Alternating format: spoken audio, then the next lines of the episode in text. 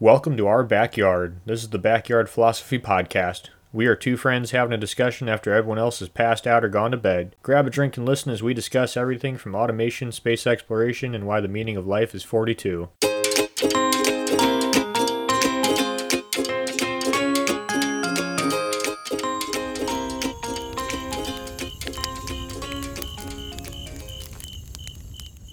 We're going to talk about the honey locust, which is a tree that is all over the world, but it was shrinking because we think it was preyed upon by mammoths. And it's super interesting how it got to be distributed from its native range. But before we get too far into it, Mike, how are you doing? What are you drinking?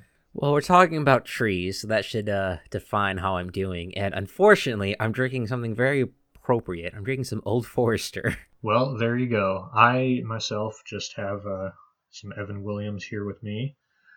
Huh, inflation's know, really hurting you. So, honey locust, the scientific name is Gleditsia tricanthos, and it's called tricanthos because it has thorns on it. Three thorns, three toothed is what the Latin name means. And it's a super interesting tree that you've seen before. You've definitely seen their fruit. They look like really long green beans that are black, like a foot long.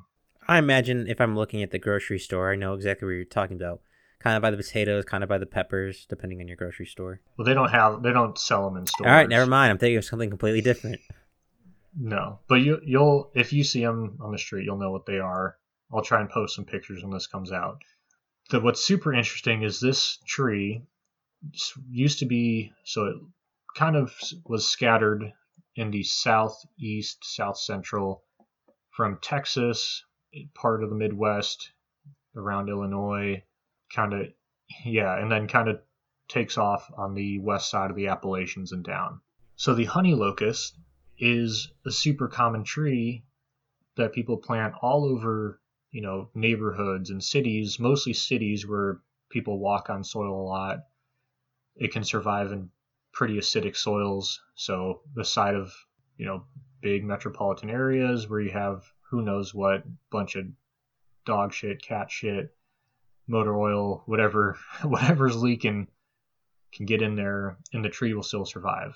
But they had to first breed it without the thorns because it is super thorny and when it grows in the wild.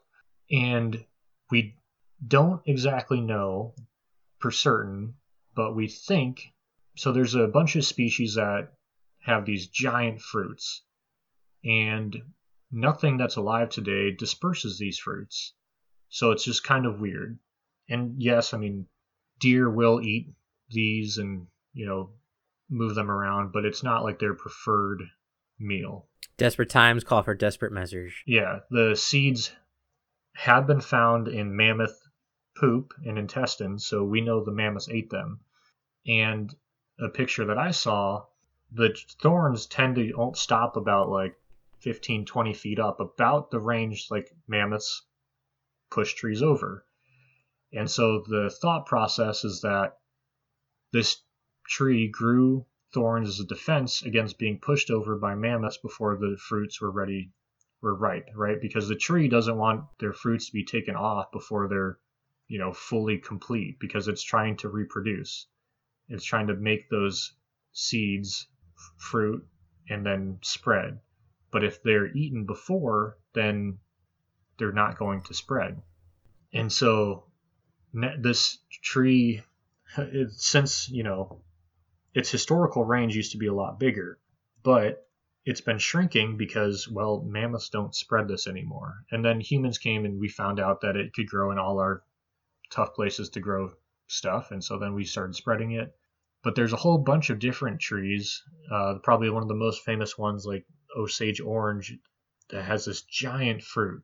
And it's all these plants that the they believe well, we're going to use mammoths, but I guess the scientific word is Pleistocene megafauna, right? So all these giant animals spread all this stuff. And so what we're seeing is all this stuff that was around and adapted to survive in certain conditions, but aren't there anymore. So you have this honey locust tree, and then you have this Osage orange with this big tough fruit that everyone's like, what are these trees trying to protect themselves against? Because nothing here is preying on them.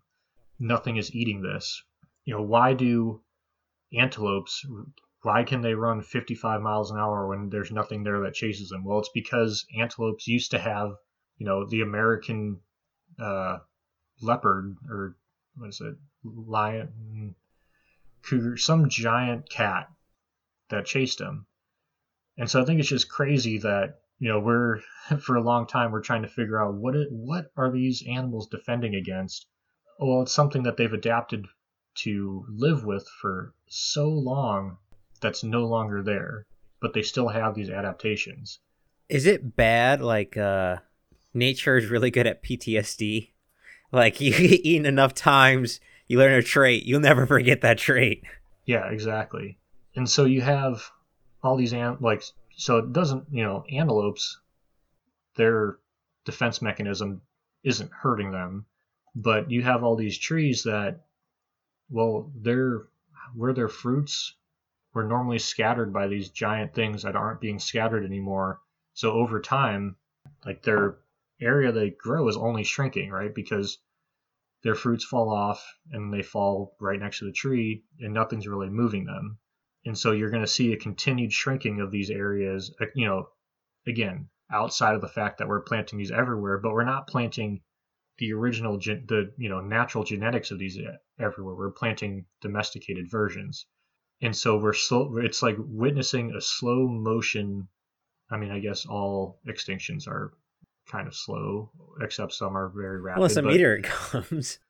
Yeah unless a meteor comes.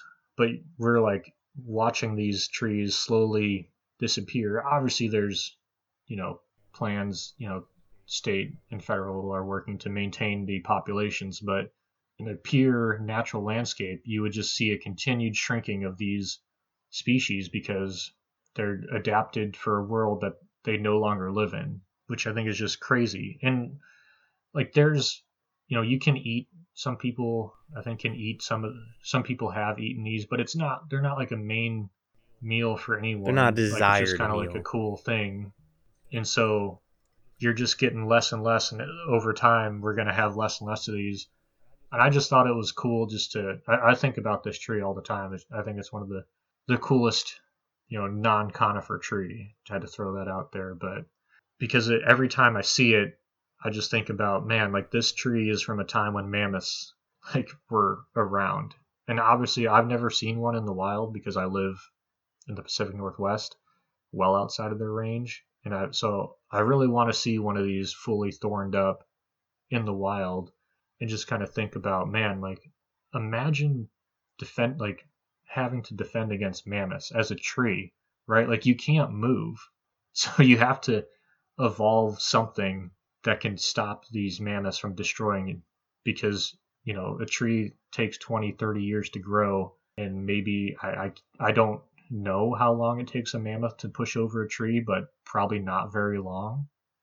I mean, they just put a foot up, right?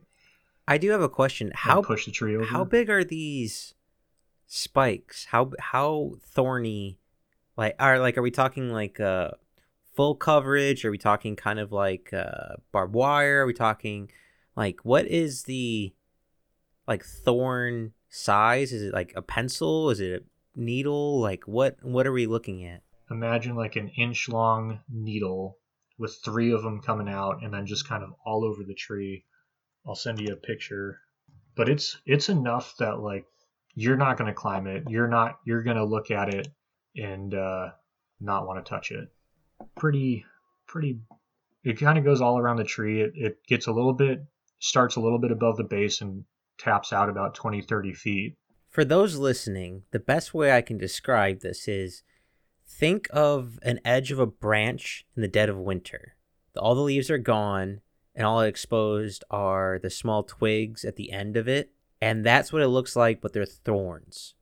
I would say they extrude maybe eight inches off the trunk, and they kind of look like, uh, well, old fashioned barbed wire, in one sense or another. Um, not as many prongs as one might think, but definitely enough where you wouldn't want to stick your hand into it. And I would have to say, twigs is about the right uh, diameter. It looks like it varies across the trunk. And this is just a non tree expert trying to help the other laymen's out there. Yeah, no, um, that's the hard part about doing a podcast about something you're trying to look at. So I sent you another picture, and this is the one that I'll post on social media. It shows the tree, and then it shows the thorns, and it has a very specific Picture. area. The the pic the picture he sent me, which we'll pull up on we'll put on Instagram, is they develop thorns at the exact imagine a, an elephant and right at where the shoulders and the head top head are down to the knees is only where the thorns are. They this is very specific of just to this is my enemy. I will only guard against this enemy. If a beaver came along, I don't give a fuck. But mammoths, I give a fuck. Yeah, and then, so another one of these fruits that trees that is protected because of uh you know large predators or not predators, large herbivores is the avocado. So every time that you have to get out an avocado, I'm trying to remember what animal it was that they're protecting against. Giant sloths were the ones who were targeting the avocados. So the every time you have to like wrestle for that avocado, get that heart out of there, that was just a defense mechanism for giant sloths. Good to know. And then Kentucky coffee tree seed pods. That's another species that is adapted for species that aren't here anymore. But yeah, the Ohio State University has a really cool article called Honey Locust and Mastodons that talks about all the different stuff and why, you know, what species were here are adapted for stuff that no longer exists. Which I think is just crazy because obviously there's no more mastodons, but you know, everyone's always like, what what did the world look like? Well, a lot of those plants are still here. Nick, I'm not gonna lie. My first instinct is if we bring the mammoths back, we have the trees. yeah. So, I mean, I'm sure they eat a ton of different stuff, but this is just part of it. You know, as herbivores, they probably seasonally move around, but yeah, it's just crazy. I don't know. Something I'm super fascinated by. Well, it isn't. It to me, the most intriguing part about it is how specific where the thorn the thorns are grown on the height off the ground to a very specific height up the trunk. They it, it's very specialized. Yeah, and again, this isn't settled science. Like some people don't think that this is a mammoth defense. Some people do.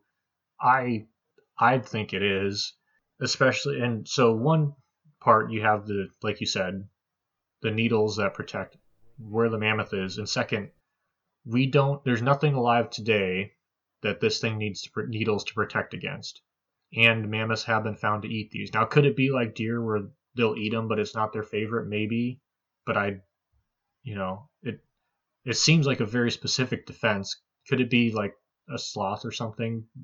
Maybe, but you think they could just get above that from another tree? It, it seems very mammoth specific. I mean, we may never know. We're probably never 100% know because until we bring a Mastodon back, we don't uh, have any way to test it. But it seems like a good reason to bring a Mastodon back. Well, you don't have to convince me. I'm I'm down to bring that back, and if it involves uh, trees, I I will suffer through that. So yeah, so just just all you know, just go about your day, and just next time you see one of these trees, think about the predators they had to defend themselves with. And if you take anything away from this, it'll probably be giant sloths are the reason avocados are so hard to eat. So at least you learn something you can talk about with other people.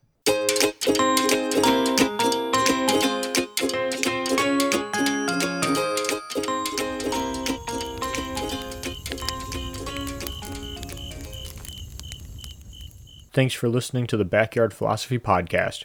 We rarely finish a podcast without missing a point we wanted to bring up, so let us know what we forgot.